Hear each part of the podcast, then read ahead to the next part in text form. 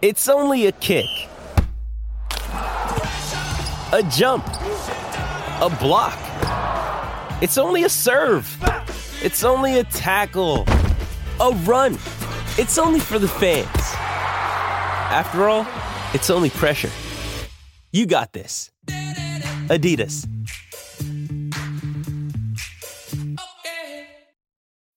When you need mealtime inspiration, it's worth shopping Kroger, where you'll find over 30,000 mouthwatering choices that excite your inner foodie. And no matter what tasty choice you make, you'll enjoy our everyday low prices, plus extra ways to save, like digital coupons worth over $600 each week. You can also save up to $1 off per gallon at the pump with fuel points. More savings and more inspiring flavors make shopping Kroger worth it every time. Kroger, fresh for everyone. Fuel restrictions apply.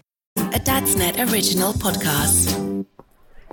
Welcome, gentlemen, to the Loose Dads podcast.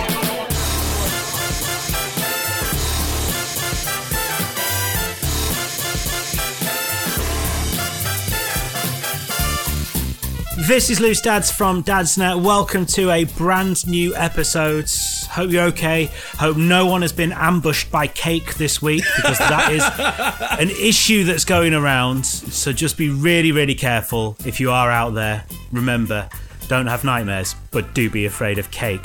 It's the week that Jack Monroe, the food blogger, the chef, the poverty campaigner, has persuaded the Office of National Statistics to change the way it calculates inflation to take into account the food items that affect the poorest in society. So I thought, based around that, I would introduce the panel this week based around the supermarket that they would be. Okay. This could be divisive. No, right? you might upset me, Jim, already before we've even started. Looking down the list, yes, I probably will. I'm gutted that Brad's not here, because he'd be ShopRite, and I spent at least 5 minutes Googling South African supermarkets. Absolutely gutted he's not here. And have you managed to quickly Google supermarkets that aren't here anymore? Yes, I did look through. I spent longer looking through those. So he was ShopRite, he's now B Jams. No. Who remembers B Jams, eh? Hey. Classic. I mean, I thought you were going to go Quicksave. Another classic for me. It's no longer with us. R.I.P. Quicksave. Brad is ShopRite. Jack is in Norfolk, so he's Farm Foods. No, it's okay. Yeah. Or just a pile of turnips by the road, whatever. And Sparky. I scrumped one of those once. A turnip. A sugar beet. Oh, right. Jake wanted to go on he'd drawn a treasure map and he wanted to follow it. So me and him got in the car and I was like trying to figure out what the treasure was going to be. And we drove past this massive pile of sugar beets and I was like, is that the treasure? So we got out, took one, brought it home, cooked it. F***ing disgusting. Yeah, no, I was going to say, I don't think you're meant to. I don't... I mean, are there many recipes for sugar beet online? Has Jack Monroe done sugar beet a day? So it's the texture of beetroot, right, with the blandness of potato, and the sweetness of 3 tablespoons of sugar. Right. See, it's real disgusting. Jack, is that where the downfall of your veganism began? It's like, I'm ready to go back to meat after this crap. Like... We trace it back to the sugar beet. Oh my goodness. The supermarket that Sparky would be. Well, when I think of Sparky, I always think Sparky is Lidl. So, he's just Lidl. He's just teeny and Lidl. He's just teeny tiny. That's what he is. Really small. Mate, I thought, and cheap as chips, which is also... Very much. Absolutely. Sparky. And what counts is what's at the middle of Lidl. Hey. Yes, exactly. I'm talking about your heart, mate. I was thinking about something else. Your heart is an angle grinder. And, or soldering iron, which you bought when going to get some cheese. Genuinely did that a few weeks ago. I was going to go to Lidl and I asked my missus if she wanted anything in particular and she just went... angle grinder, like as a joke, and there was one in the middle aisle, so I took a picture. I was like, there is one, there really is. The supermarket that I would be, I'm Jim, by the way, hello. I'd be Booths because I'm northern and old fashioned, so there you go.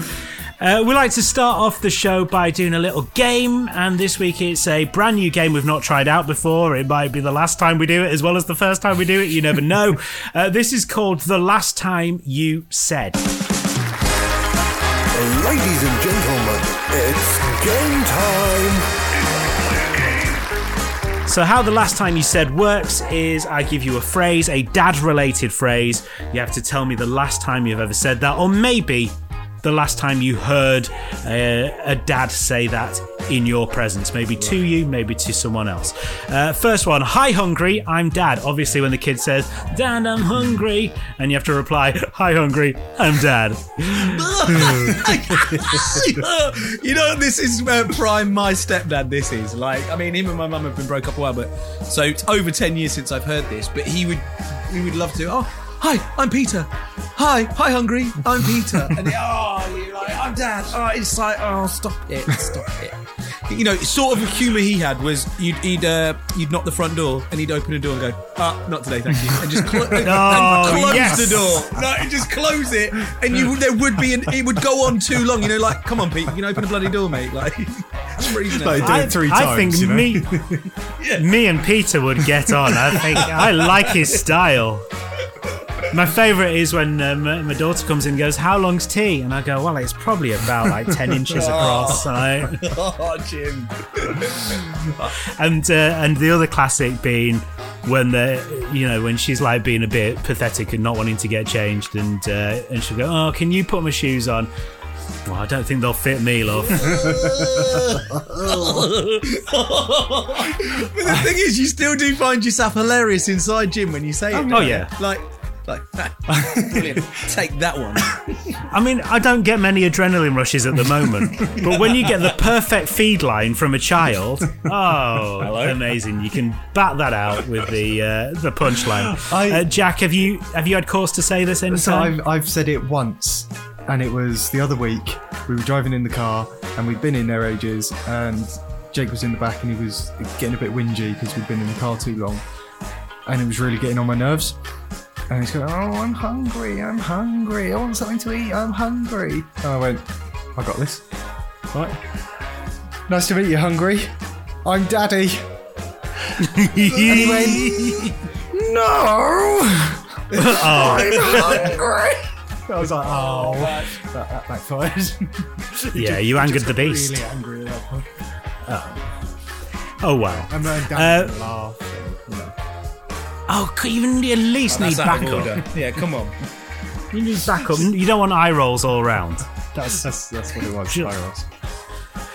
When was the last time you said "ask your mother"? Have you had to say that any time recently, Jack? Oh, ask your mother. Probably to Danny about the nursery run. Oh yes. Okay. So bringing in substitutions. I don't want to do it tomorrow. Ask your mother. I had to do this today. I had to use this phrase because my daughter was she tested positive this morning for COVID, and so we're like, and I think my son's possibly on the verge of it as well. So we're all in. We're all going to isolate, and so I'm testing negative at the moment. So is my wife, and I was making some homemade pizza for tea, and my daughter came in and went, oh, can I help you do some kneading? And I was sort of torn between yes, because it'd be great if I didn't have to do everything, and but you've got COVID. Can you get COVID in pizza dough? Knead it into the dough. That's it. Put it right in there. At least, I mean, I'm kind of in the headspace that actually, if we're going to get it in this house, we might as well all get it at once and get it over and done with. So I was sort of fine with that, but I was also a bit like, well, I probably shouldn't make that decision for my wife as well. Naturally. No, do you want COVID with your dinner?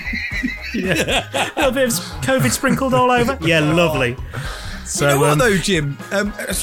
Sideline though, you know, SJ's a teacher and she's been with so many kids that are, have COVID positive, and you know, and there's been so many households in her house where, in her school, sorry, where the kids have got full COVID, but the parents never got it. So fingers crossed for you, mate. Yeah, we've got friends like that. In fact, one of our friends, one of their sons got it. She slept in his bed a couple of nights to kind of, you know, keep it, because he was a bit ill with it. He was a bit sad with it. She didn't get it. The other son, who, you know, they kind of were wrestling all over each other, didn't get it. The dad didn't get it either. It's just, it's so weird, isn't it? But unfortunately, at the moment, Brad, the reason he's not here is because he's covered in it. He's got it all over. How many times for the sixth time? He has COVID more often than they have parties in number 10 Downing Street. Am I right? Where's Sue Gray? A bit of satire there. Next phrase, I'm not sleeping. Sorry. As we were talking then, I've realised the last time I said, ask your mother. Yeah.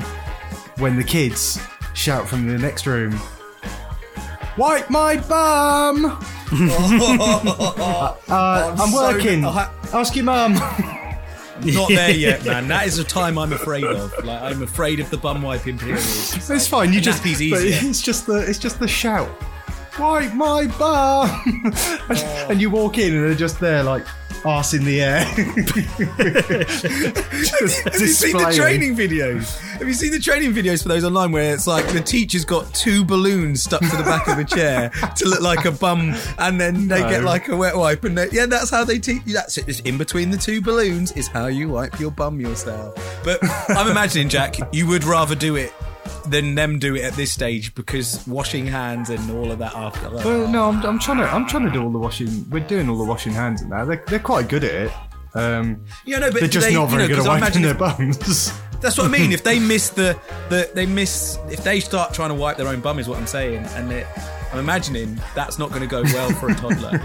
You know, their grip. Yeah, if you go too early with that, I mean, there's one thing getting them to go to the toilet on the potty or go on the actual toilet, but it's very much another thing getting them to look after the after effects. Put so lovely, Jim. Put so politely. You need to have like a transition period, I think is what we're saying. Yeah. Good advice, Dad. Good advice. And the next one, I'm not sleeping, I'm resting my eyes. Has anyone ever said that? Sparky, have you ever said that? Have you had to say? I get the idea. You're one of these people who will fall asleep in places, and then pretend he hasn't done. I will fall asleep anywhere. I guess. Actually, it was on the weekend. It wasn't. There were no children around. I went on a lads. We went to play. We were grown men over 30 that get together once a year to play FIFA for a WWF title belt. That's right. Yeah, guys, I'm that immature one. And I was there. It was getting to 2:00 after 12 hours of solid FIFA playing, and I started drifting off, and I did it in a comedy way. It goes, I'm just resting my eyes for the final. So I was close to that exact saying. Wow. But it's just because after being a parent, I can't stay awake after midnight without... Wow. Falling asleep. Without having to rest my eyes. After midnight, It's impossible, man, as you know. So. Jack, how about you? Are you a sofa dozer? No, I struggle to nap in the day, but when I'm reading the kids their stories, I like lie down on their bed with them to read their stories, and 4 times out of 5 I fall asleep or start dozing off until the kid wakes me up. So like I'll be reading Jake's story, but the problem is I go into like this dream state. So I'm reading the story and I'm like, and then Peppa Pig said to her dad, and then I'll start falling asleep, and I'll make up this whole different story about her going to the dentist or something. And Jay goes, "Daddy, that's not what it says." I'm like, huh? She kicked the football, and and I'll do it 3 or 4 times in the story, and it just takes so long to get through it. I found myself being able to detach myself from the story and think about other stuff whilst also getting the story out, and I didn't know my brain was capable of it. If you've read the story enough times, that does it does help. Yeah, when the smartest giant in town, you're well aware of what happens in that one. I'm there thinking, what am I going to make for tea for us, for the adults? Oh, I could do that, or I could, And then I realise I'm still telling the story and the kids are still enraptured in it. So and then you're at the end of the story. You're like, oh, that was quick. Yeah. Brilliant. I don't know how I can transfer that skill in a way that's going to benefit my life in any other way. But at least it saves me a bit of thinking time. Hey, that's like if you played FIFA regularly, Jim, you could pretend to be listening to the wife whilst playing FIFA. Yeah, having a conversation about things. That you could do that. You could transfer it onto that. Okay, so if I have some standard stock repeating phrases, that, you know, yes, that's very interesting. Yes, of course, love. Sure. Yeah. And then they all lived happily ever after. Yeah, and then then Peppa went to the dentist. What? This is Loose Dads from Dadsnet. On the way, I'm going to be asking the panel if they fancy a Dutch reach. Find out what that's all about next on Loose Dads. Another day is here, and you're ready for it. What to wear? Check. Breakfast, lunch, and dinner? Check. Planning for what's next and how to save for it? That's where Bank of America can help. For your financial to-dos, Bank of America has experts ready to help get you closer to your goals. Get started at one of our local financial centers or 24/7 in our mobile banking app. Find a location near you at bankofamerica.com/talktous. What would you like the power to do? Mobile banking requires downloading the app and is only available for select devices. Message and data rates may apply. Bank of America NA, member FDIC.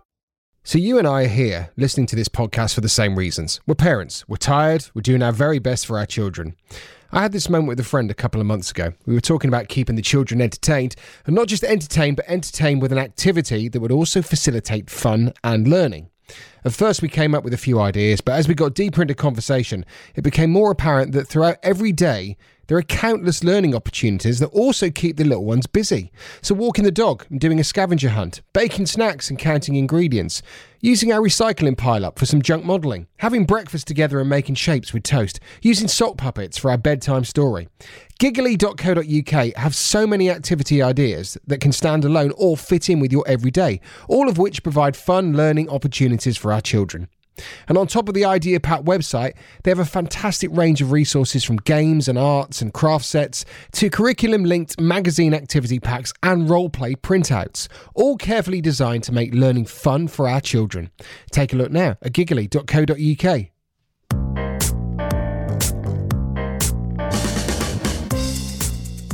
This is Loose Dads from Dadsnet, where you can catch up with us on social media, which is very much the big thing of this age. And if you're not on it yet, there's a thing called Facebook. And on that, you just type in Loose Dads Podcast and you get to our group. And on Instagram, you have this thing called @LooseDadsPod, and you can follow us there. And I've just been signed out of that just a few minutes ago, and I can't get back into it. So you'll just have someone else's updates. Jim is no longer the admin. I'm not sure what's happened here.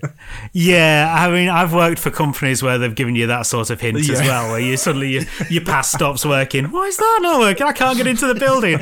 Oh, yeah, good point. That's why Brad's not here. We didn't give him the Zoom link.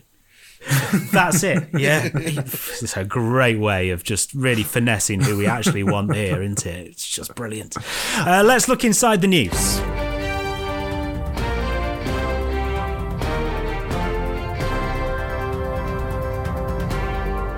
Sorry, before we get stuck in with the news, I do have an apology, a retraction to make from last week. Ooh, okay, this is interesting. Not expecting this. I'm fascinated to find. I mean, we could. There was about an hour and a quarter of material last week. We could probably apologise for a lot. So yeah, not apologising to the listeners on this one, because that's who most of the apologies will go out to. On this one, I would like to apologise to my wife and children. I got a bit of a rap on the knuckles after last week's episode for making my children just sound like juvenile delinquents and not talking about how lovely they are and how sweet they are, because they are, you know, they are. Jake gave me one of his teddies tonight. He's a really sweet kid. They both are sweet, lovely, artistic children. Okay, Jack. There we go, Danny. Do you know this has vibes? This has vibes of Tory minister caught in a sex scandal, coming out to the front gate of his house with cups of tea for the press and making a profuse apology about how he's let his wife down. I genuinely got a phone call from my wife as she was listening to that last episode going, what have you done? You've made our children sound like delinquents, and you've made yourself sound like a yobbo. Well, of course, Jack. Because I was talking about getting fired. She was like, you made yourself sound like a yobbo, and the children didn't dislocate her knee. They just popped it out. Yeah, and there's a very fine difference, but it's important. Jack, why can't we do what every other couple does and pretend that our children are normal? Come on. I said the problem I've got is that I forget people are listening to this, and I use this as like therapy. And so I'll sit here and go like, oh God, you won't believe what they've done this week. Not going to lie, mate, some of the stuff you said last week was therapy for me, because I thought Jackson's not that bad. And I think for quite a lot of the time there wasn't anyone listening, was there? So now, I mean, you know, yeah, it's easy to have got used to it. Yeah. So yes, just to reiterate, my children are lovely, I love them very much, and I love my wife and my family, and what a lovely time. And they love you. Yes, as well. Yeah. Now you've apologised. Anyway, let's look inside the news. Does anyone know what a Dutch reach is? Would you want one? At this point, yeah. I have been I've been on a stag do to Amsterdam, and one of the lads might have got one. I'm not sure. I was going to say, Jack hasn't had one for a week since he said all that stuff on the podcast. Dutch, French, German, I'll take any of it. A Dutch reach is, I mean, rather boringly, it's a way of opening your car door. Wow. And it's based around a law that came in 40 or 50 years ago in Holland, or the Netherlands, or, you know, I don't know what they like to be called nowadays, where you're encouraged to, rather than, you know, how the temptation is when you're driving in this country, when, you know, we drive on the right-hand side of the car, the driver sits, and you're tempted to use your right hand to open the door and get out. But that means you're not really looking around, or the temptation is to not look around. You just open the door, and there could be cyclists flying down by the side of the car if you're on the side of the road, and you could open it up and push them into traffic. And that's happened, and, you know, there's been actual tragedies. So in the Netherlands, what they came up with was this idea where you always go to open with your opposite hand. So that means you turn your body around, and you're more likely to look out the back and see if there's cyclists coming past before you open the door. And it's a really simple thing. And now it's in the UK's highway code. It says you're encouraged to do this whenever you're parked by the side of the road and you want to open the door. And it's part of protecting cyclists. And if you injure a cyclist by being careless when you open a car door, there's a £1,000 fine for it. So now the Dutch reach is sort of in law in the United Kingdom. It's a good idea, that's right? Cool, yeah. I mean, yeah. I think it's smart. I mean, there are wing mirrors that you should check, but I feel I have been on a bike before when someone has opened a car door, and it wasn't a nice situation. Like, lucky I didn't hit them, but the swear words that came out of my mouth certainly hit them, because it's terrifying. Probably on purpose in your case, though, wasn't it? What, they went for me, Jim? Is that what you're trying to say? Oh, here he comes right now, that knobhead! Bang! No, but it is. But you've noticed there's a number of rules coming in for cyclists now. Like, in fact, it's well worth. Like, I don't remember the last time I looked up the highway code. Oh yeah, it was when I did my theory test. Yeah. I think there's cyclists are getting a load more rules. I think there's one, if you're on a roundabout, cyclists get all priority now. Like, you have to give way to a cyclist changing lanes on a live roundabout. And cyclists, which this one's crazy if you ask me, are encouraged to ride side by side along a main road now. See, that has always been the advice given, but it's never been the kind of in the highway code, because it's just safer, because people aren't tempted to go past you when it's not really safe. Yeah. So they are advised to do that. But I live in Yorkshire, and there's a lot of people who cycle here. It's very popular cycling. It's a lot of pelotons. We're never going to get anywhere. So I mean, I appreciate you need your safety, but I'd like to get to the supermarket. So, you know. So when I was 16, I rode a Vespa. And a lot of people riding mopeds at the time would ride over to the side like cyclists to let cars go past. And I was always taught to ride in the middle of the lane so that people aren't tempted to overtake you in unsafe places. So that makes complete sense to me. But at the time, I always justified it as, well, I pay road tax. So I deserve my place on this road. I'm just playing devil's advocate here, you know. If cyclists are going to have all these road privileges, should they contribute to road tax? Well, the problem with that is that it's not road tax, is it? It's vehicle tax. Oh, yeah. So that's the argument against that. Well, should bikes have vehicle tax? Should bikes pay tax? But it's not for the road, is it? For possession of the road. It's for being able to drive a vehicle, which is, there's a lot of reasons to have that. A motorised vehicle is polluted, which is why vehicle tax for non-polluting vehicles or lower polluting vehicles is less. Fair enough. Sorry to give it a boring real answer, but that is... Fair enough. I'm all on board with cyclists. I tried to do a bit of Brad, but it's just not me, guys. No, it's always worth trying, isn't it? Someone needs to bring the controversy. One of my best mates is a cyclist, is in a cycling club. He works for Rafa, which is a well-known cycling brand. And the amount of problems he gets into on the road. He rides in London. He's gone through people's windscreens because people aren't caring towards cyclists. And so I understand why the highway code would bring that in, but it's like that 1% though, isn't it? There's this 1% of cyclists who are just absolute cockends, and you see them on the internet trying to cause trouble though, but you do though, you see them on the internet recording, I'm recording you, I'm going to put this on the internet, and it's like they're goading motorists. So, but also that's 1%. Where does most of this happen? London. London's a problem. And London's the problem, isn't it? With all of this. With so many things, London is the problem. High tension rate there, isn't there? And forget levelling up the rest of the country. Level down London a little bit. It out. And, spread it out. It's funny, in the relationship between motorists and cyclists is that it's always fraught, because a lot of people are reporting this Dutch Reach thing with the headline, motorists will get fined £1,000 for opening the door with the wrong hand. No, that's not what it is. That's not the rule.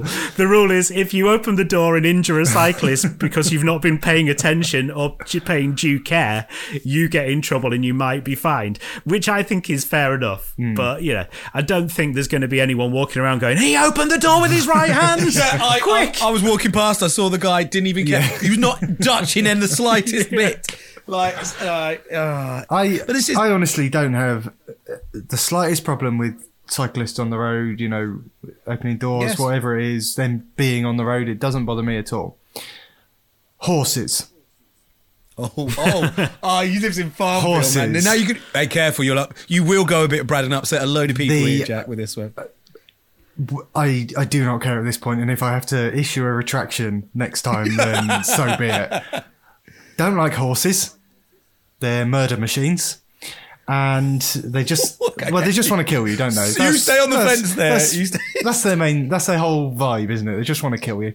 And I like horses, best of all the animals. I like horses. They're my friends. But then when I'm in the car and you drive past a horse and Danny's sat there going, Jack, go slower, give it a wider berth. I'm like, and you're like, get the fucking horse off the road. You're going next to a field.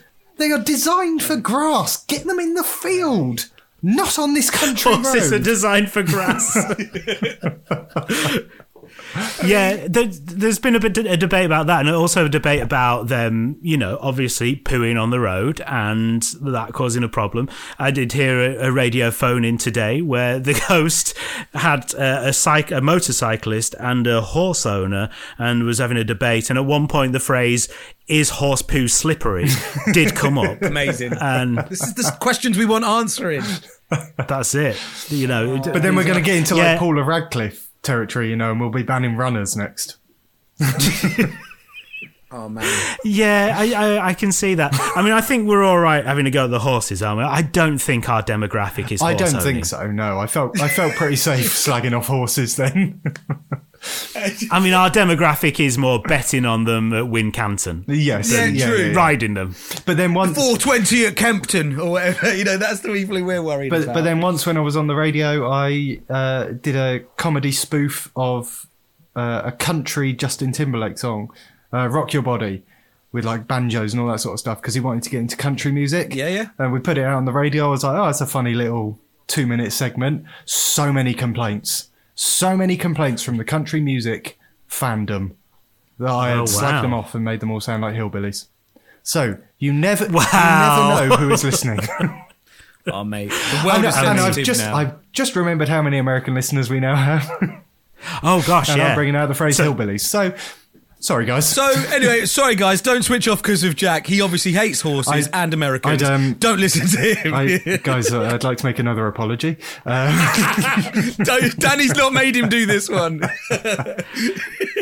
If you hate Americans and horses, Mr. Ed is not the TV series for you, is it? And just avoid that one. Sparky, do you have a news story today? Yeah, I have. And I think we're actually doing a great advert for the UK to our American listeners at the moment. So you've just brought up the new highway code here in the UK. That's right. The Dutch Reach is a new way to open your car door. Well, a well-loved festival that is held every single year in Dorset, part of the south coast of England, has been axed, and it's the Dorset Knob Throwing Festival. Oh no! Has been axed, due to size issues, guys. Size issues has abandoned. This is a BBC article. When I saw this, I was like, "This is vintage BBC writing." Yeah. So Dorset Knob Throwing Festival axed over size issues.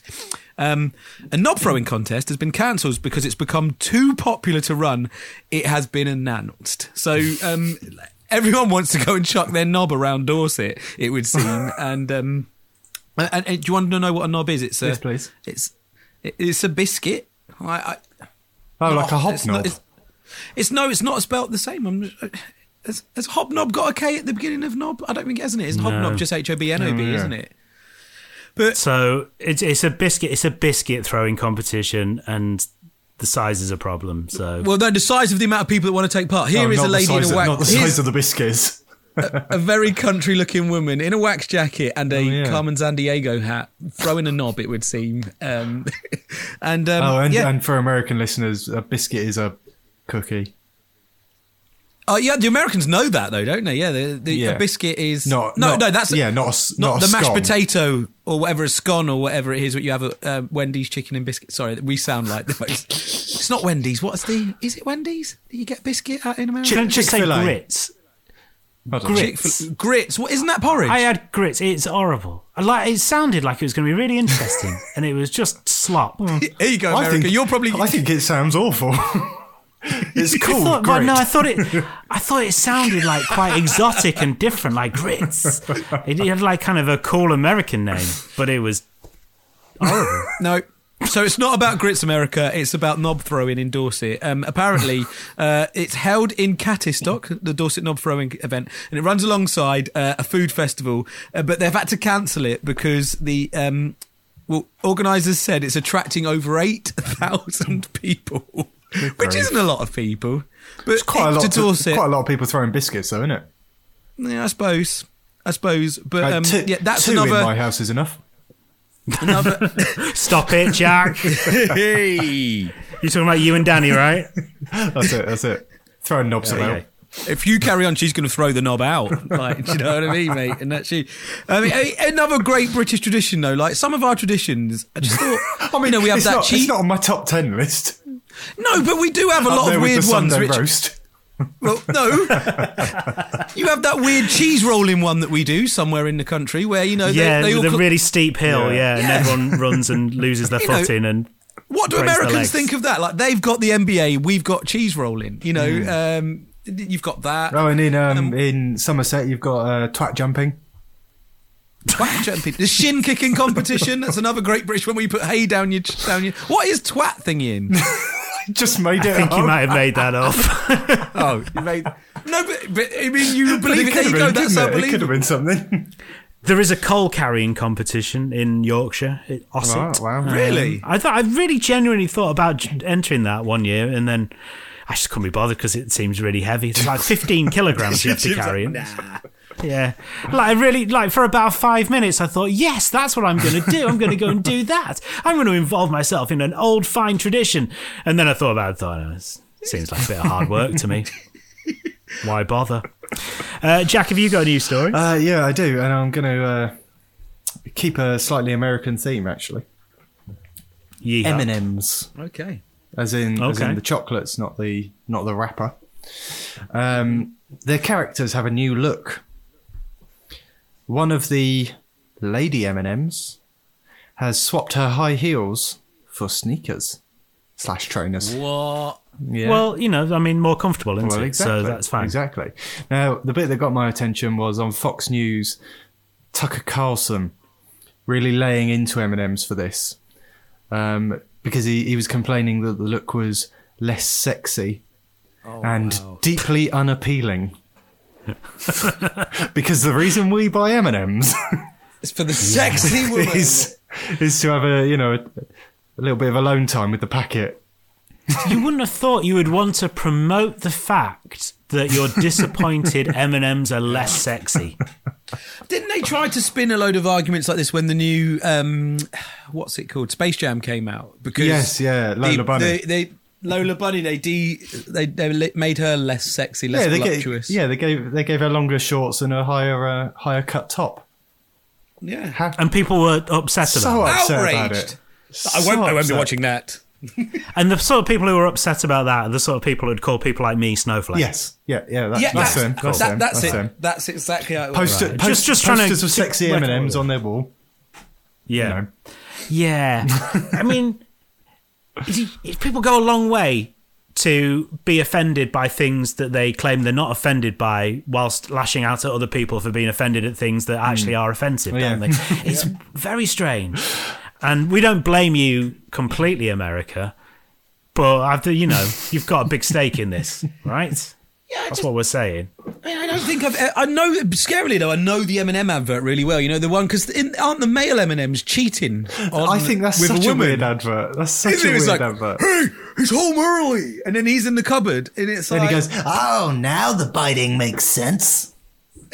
So is it like the M&M, the guy who churns out M&Ms is obsessed with sex? Yeah, maybe. And Fox back it. And then maybe that was their original purpose. And now, little sex poppers. M&M's, the swinger's choice. Like that. I think it must have been an odd marketing meeting where they went with that. Yeah. But they did. And that suggests someone brought it in, and that person must have really been going, I'm really taking a chance here. I'm going into... Is it Mars that makes them? Probably. I'm going into one of the biggest corporations in the entire world, and I'm going to pitch the fact we're going to sell fine chocolates that are fine. They're fine. They're a bit dull. Yeah. We're going to sell them with sex. Well, sex sells. I'm probably going to get thrown out. But no, that boardroom went, oh my God, the man's a genius. Yes, no one will be able to stop thinking of M&M's as being the sexy chocolate. But that's because his initial idea was just draw tits on them. No, right, okay. And he took that in and went, I was going to do this, but now... Those tits, if you draw a pair of tits, it looks a bit like an M. It makes sense. Spins it around the other way, and that is exactly, we have uncovered it, the secret plot of M&Ms and why they became. So there's a handy hint for anyone going into a pitch on The Apprentice is go in with a worse idea than your already terrible idea, and your idea looks a lot better. Go, I was going to pitch you about monkeys with shoes, but no, not that. Quick pop quiz question for you then. What does M&M stand for? Ooh. Mars and Mercury. Mars and something. Munch and... Munchausen's? No. Molest? No. So it's Mars is one of them, and Murray. Or it might be Murray and Mars. But Mars is the... So this Mars is the son of the founder of Mars, the chocolate bars. Okay. Right. And Murray is the heir to the Hershey's kingdom. So they're like two sons of these empires of chocolate that came together and went, let's do our own thing. And they were initially for US troops because they could send out these little chocolate buttons covered in sugar, which would mean they wouldn't melt. And they came back and the troops were raving about them and they became this massive thing. Okay, well, I did a bit of reading up because I was going to do an M&M story too. I thought this episode was going to go like many and be completely pointless. But I think we've just found an actual real fact. There we go. No, I mean, that bit's not really news, you know. I mean, it's as much news as anything else we discuss, isn't it? I mean, Brad's not here to give us a story that is really not based on any news. It's just based on something that he's been searching for in his weird dark web. So yeah, but I think that's fine. I love that the military story, though, because that's like, I trade off the pasty story all the time. You know, like why pasties have got a crust is because they were made for the miners. Jim, miners, you mentioned coal in this episode as well. And that was what they held, because you didn't, you know, that's what they held to not get their hands dirty, because their hands were filthy, sorry, from... Yeah. They didn't want to get pasty on the coal, did they? Pasty's big with miners, M&M's big with the American military. Boom, they become mainstream items. So you're not meant to eat the crust of the pasty. That's like a handle. It's like originally that was the handle, but then the miners just ate it anyway because, you know, my hands are dirty anyway. But that originally that's what it was for, because all the hot meat was kept separate and you didn't burn your fingers on it as well. Also, they used to have sweet in one end and savoury in the other. They absolutely did as well. Jim, don't tell me you didn't know that from a mining land. Join us next week for more pasty chats on Loose Dads. Pasty chats. That's a feature. Make some production for that. It's a different podcast when Brad's not here. It is, isn't it? A lot more highbrow. It's a lot more wholesome. Yeah, wholesome highbrow. But it's my area of Yorkshire's wool. Wool, not coal. So coal's a little bit further east. So. Easier to carry a bucket of wool, though. Right. Yeah, please, absolutely. Please come back with an anecdote next week as what food item was made popular by the wool people of North. I mean, I have made a video partially about the wool trade, so I have got some research. I'll look it up and I'll bring it back to you. And Brad is going to be like, "What the hell is going on? What happened while I was away?" This is Loose Dads from Dadsnet. On the way next, we'll have the big questions of the week from Dadsnet members and try and find some answers. Who knows, the way this podcast's going, you might actually get a real answer with some real helpful advice in it. I mean, miracles never cease.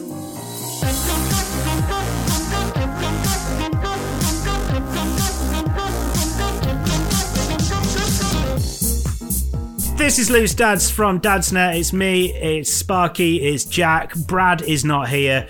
The parole thing, it was an issue. So unfortunately, he's not going to be here for this week, but we'll hope to have him back out next week. Time for the big questions of the week. The big question of the week.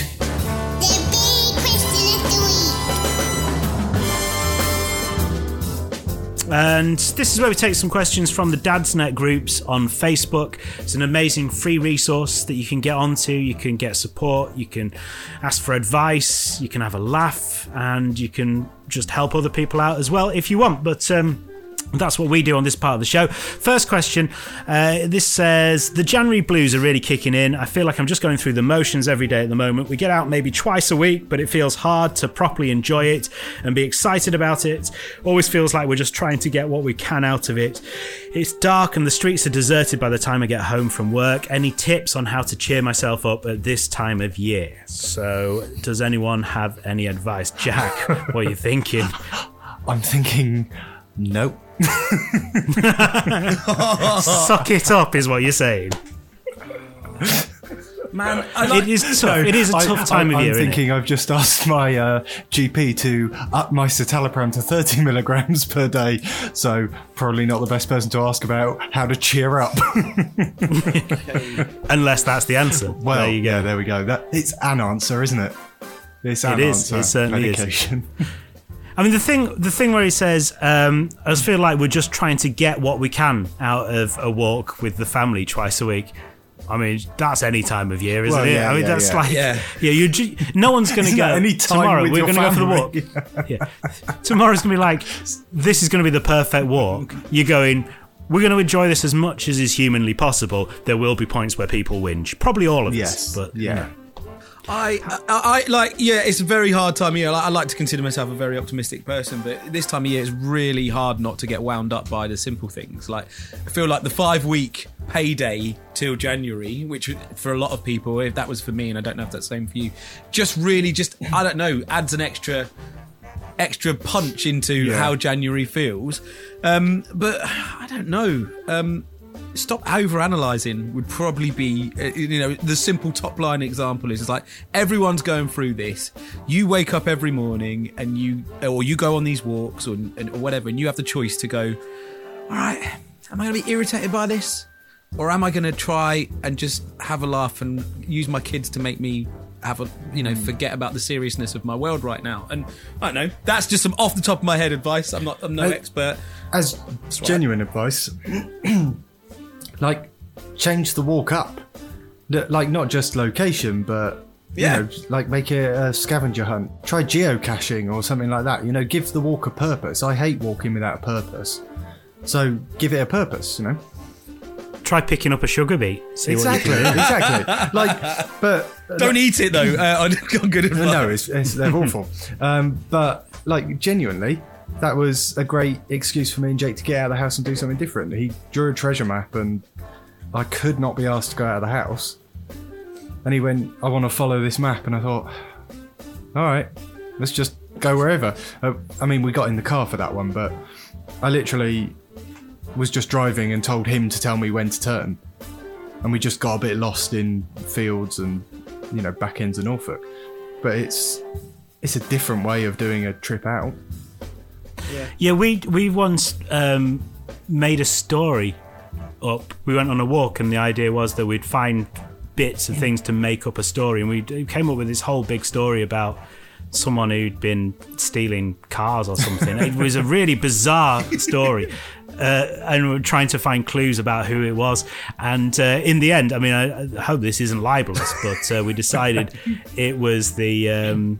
It was the children's author Rob Biddulph who had stolen a car. And I mean, I'm not saying he has stolen a car. I'm sure he probably hasn't, not recently anyway. But, you know, that's what happened in our story anyway. And that's the story I'm sticking to. But, no, like, seriously, it's really hard to not be too serious. And those are a couple of great examples of just how to just shake it off. And, just remember, though, everyone's in the same boat. Everyone's trying to make the most of it at the moment. It is cold and miserable and, you know, not long till the summer months come back. And it's also a particularly tough January. Like we've just come out of a pandemic, Well, we're on the tail end of it, aren't we? Like we haven't come out of it. Brad's bloody got it, and energy prices are going up, and there's a lot to feel down about. So to press the anxiety button. Yeah, there's a lot that is punching your anxiety. So don't beat yourself up if you're feeling a bit shit. Like that's all right. Yeah, and it will get better as it gets lighter because that is, you know, more daylight. Is helpful for you and your mental health. Well, you take up one of your old British traditions. Yeah, practice some knob throwing, I don't know, on your walk. Yeah. Take a big wheel of cheese, roll it down the hill that you're walking down, chase the in-laws down. Go jump over a twat. Go and jump over a twat. I mean, dude, but seriously, shake it off as best you can, you know, as ridiculous as that advice sounds. But thank you, Taylor, for that advice. This next one. I know about you, but that advice was 22. That took me way too long. I enjoyed that because there was a real delay, and it was like, is the internet slow or? I was like, was the guy called Taylor? Yeah, same. Yeah.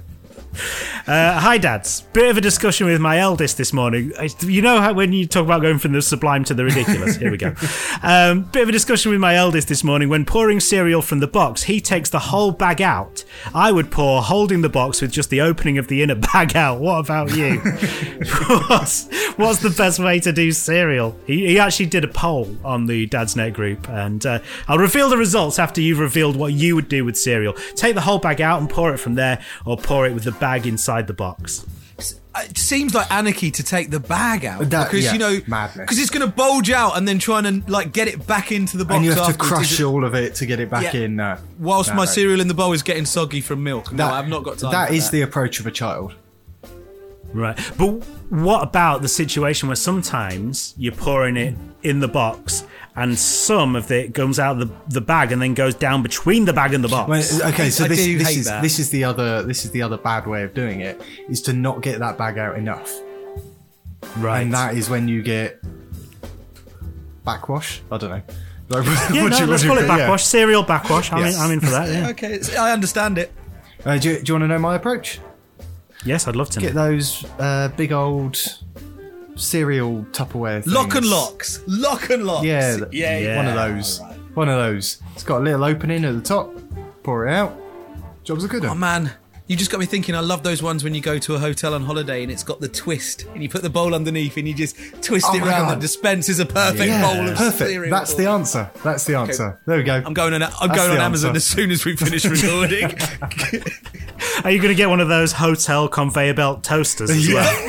No, mate, because I don't want to burn my kitchen down like everybody does on holiday with those things. Two settings, either still bread or absolutely or charcoal. Could someone don't smash the fire extinguisher, but please, someone get one. You know what I hate about those toasters? I saw one the other day, and people walk away from it and then come back for their toast. I don't want to walk away. I want to make sure that I'm getting the slice of bread that I touched with my hands, because I don't want your fingers on my bread. Global pandemic, particularly in COVID times. Yeah. I'm not walking away and coming back and trusting that's my bit of bread, and also trusting that you haven't picked it up to look if it's yours. Oh, man. Nah. But the conveyor belt of heat, though, surely that's enough to burn off all 99.9% of germs, including COVID. Because it's just like the corridor of doom it goes through. I mean, this is the scientific research that really needed to have been done over the last 2 years, but I will hazard a guess no one's even bothered looking at it. Hey, get me one of them. Pathetic. This one, maybe going back to the first one. Dads, what do you do when you've had a shite day? It's all gone wrong at work and you get home. How do you de-stress and get ready to try again tomorrow? No right or wrong answers, just curious. So sort of vaguely connected to the first one, but also, you know, I guess work can be stressful at any time, can't it? And then you get that point where you get home and you're just like, what do you do to get away from that stressful environment? Jack? I've got two great ways. Beer and whiskey. Hey! Nice. Yeah. I mean, a rum will often take the edge off, but I would say... I did a badumts, but like genuinely those are answers. Music is my saviour in so many ways. Like, I feel like in the car, those moments now, like since becoming a dad, I feel like the moments you get in the car on your own driving where you can put music on as loud as you want and stuff. So my drive home from work is brilliant sometimes, because I will just whack, you know, like even if it's just like some old school like Linkin Park or something, or if I'm feeling a bit rage, Linkin Park, numb when you're pissed off, but on full volume in the car feels amazing. And by the time you get home, same with Streetlight Manifesto, somewhere in the between. Similar vibes. Yeah, similar vibes. You're just like, oh, okay, you know, and that works for me definitely. A rum or how do I put this? But we're all 10 minutes alone upstairs. I mean, guys, there's lots of ways that you can get in tune with your body. But you know what? I'm thinking, like, literally just 10 minutes alone upstairs. That's it. It's absolutely fine as well. Like, as long as no one turns off the Wi-Fi, though, Adrian, right? No, I'd just be happy to be alone. Even if I was just staring out the window. Podcasts are a good one for me. Because it's that chance to switch off, you know. I don't want to think about what I've been thinking about the rest of the day, so I listen to, you know, an improvised sci-fi comedy podcast, Witcher. Whoa! Yeah. Nerd alert! Hello. Any pasty-based ones that you know? No, not yet. Send us the links. And then the other thing I do to release is basketball. You know, I can have a good old wrestle with someone down in the post and get out my anger of the day that way. Yeah. A little bit of dribble. Yeah. And you know, if all else fails, just shout at your kids. Yeah, fair enough. Right, hold on. No, but Jim, I'm intrigued. What do you do? Because I think you're probably one of the most chill people I know. Yeah. Like, I think that if I think like someone came full force at you, like angry, and you like, all right, mate, like, why are you so angry? Like, I really admire your. No, I mean, no, this which would probably anger them more. Like, yeah. But then, nothing winds people up more than when you don't accept their anger. Jim, you are both the calmest and the most likely to get punched. Like, bang out of order, just through default. But no, but so I look at it and I admire how like calm and chill you are. So like, what do you do? What? Running. Yeah, for me, it's running. Get out, do a few miles every day, and yeah, it's just nice to get out in the countryside and just listen to podcasts and get away. And then like, it's so annoying that I spent so long being really cynical about all those exercise people who'd be like, oh, you feel so good when you get out of your exercise. Oh my God. And, you know, Joe Wick's going on about Captain Serotonin visiting. And you know what? And when you kind of put yourself in that situation, you're like, oh, they're right, aren't they? How depressing. They were right all along. And I could have been having this amazing feeling all that time. And that's what I do. But yeah, no, I mean, you know, I don't get that stressed really because quite slack, really. I mean, I hope none of my clients are listening. Sorry, you know, if you're listening, it's your job that I do get really stressed over because I work so hard at it. But the other ones, you know, I don't. It's only Dad's network that really, you know. That's the stuff that really gets to me because I really just want to make it perfect. I'm such a perfectionist. Oh God, I feel bad about for perfectionists because it must take a lot of time to try and be perfect when you could just be a bit slapdash like me, and it's a lot more relaxing. That is the truest statement right there, Jim. Put that on a butterfly background and post it on Instagram. I still feel bad at university that I did very little work. I had a really good time. I did very little work for 3 years and I got a 2-1, and there were people who'd absolutely worked their backsides off and got a 2-1 as well. And yeah, they'd got an upper 2-1 and I probably got a lower 2-1. But at the end of the day, no one knows that. Yeah, it's still a number. Yeah. Oh, mate. I was almost the first person in history to go, can you just grade me lower? Because I feel bad about that. Mate. University's not about the grade, it's about the experience. That's what I say, and that's what I've been telling myself to not be depressed ever since I got my result. If it makes you feel better, good. By the way, I mean, we were about to leave it there without having mentioned that the poll on the Dadsnet group did say it went with you, and it did say, yeah, pour it while it's still in the box. Yeah. And that's you know, but if they'd had that poll on a kids group, maybe it would have been different, right? Yeah, pour it on the floor, eat it from there. Yeah, mash the Weetabix into the living room carpet to piss Dad off, like all of that stuff. Yeah, that stuff. Yeah, well, you know, that's a maybe a de-stress thing for kids, isn't it? What I like to do is just really drive things into a carpet. As if Weetabix though isn't hard enough to get off a bowl which you eat out of. Jackson insists on stuffing it into the lounge carpet, and it's horrendous. No, once that dries, that's it. We've got like it's plastered over our kitchen sides. You know, just where the kids have flicked it and you haven't noticed it for a couple of days. And then by the time you get to it, you're there with a hammer and chisel and it's still not coming off. It's grade 4 cement. It's like, man. No. Dread to think what they put into it. I mean, maybe we'll find that out next week in the foodstuff origin stories podcast that we appear to be part of now. The cement is why it fills you up for so long. Yeah, well, I guess so. Yeah, it just can't work its way through the system. This is Loose Dads from Dadsnet. Thank you very much for listening. We will be back next week. And I've been Jim. Thank you very much to Sparky. Thanks, boys. Thank you to Jack. Cheers, guys. And thank you for Brad for, you know, being here in spirit, if not in controversial reality. Make sure you tell someone about this podcast. Share it with your friends. We just want to get the word out to as many people as possible. Leave us a review, 5-star rating and all that stuff. And make sure you're listening wherever you get your podcasts next week, because we'll have another episode then. Thank you very much. Loose Dads, a Dadsnet original podcast.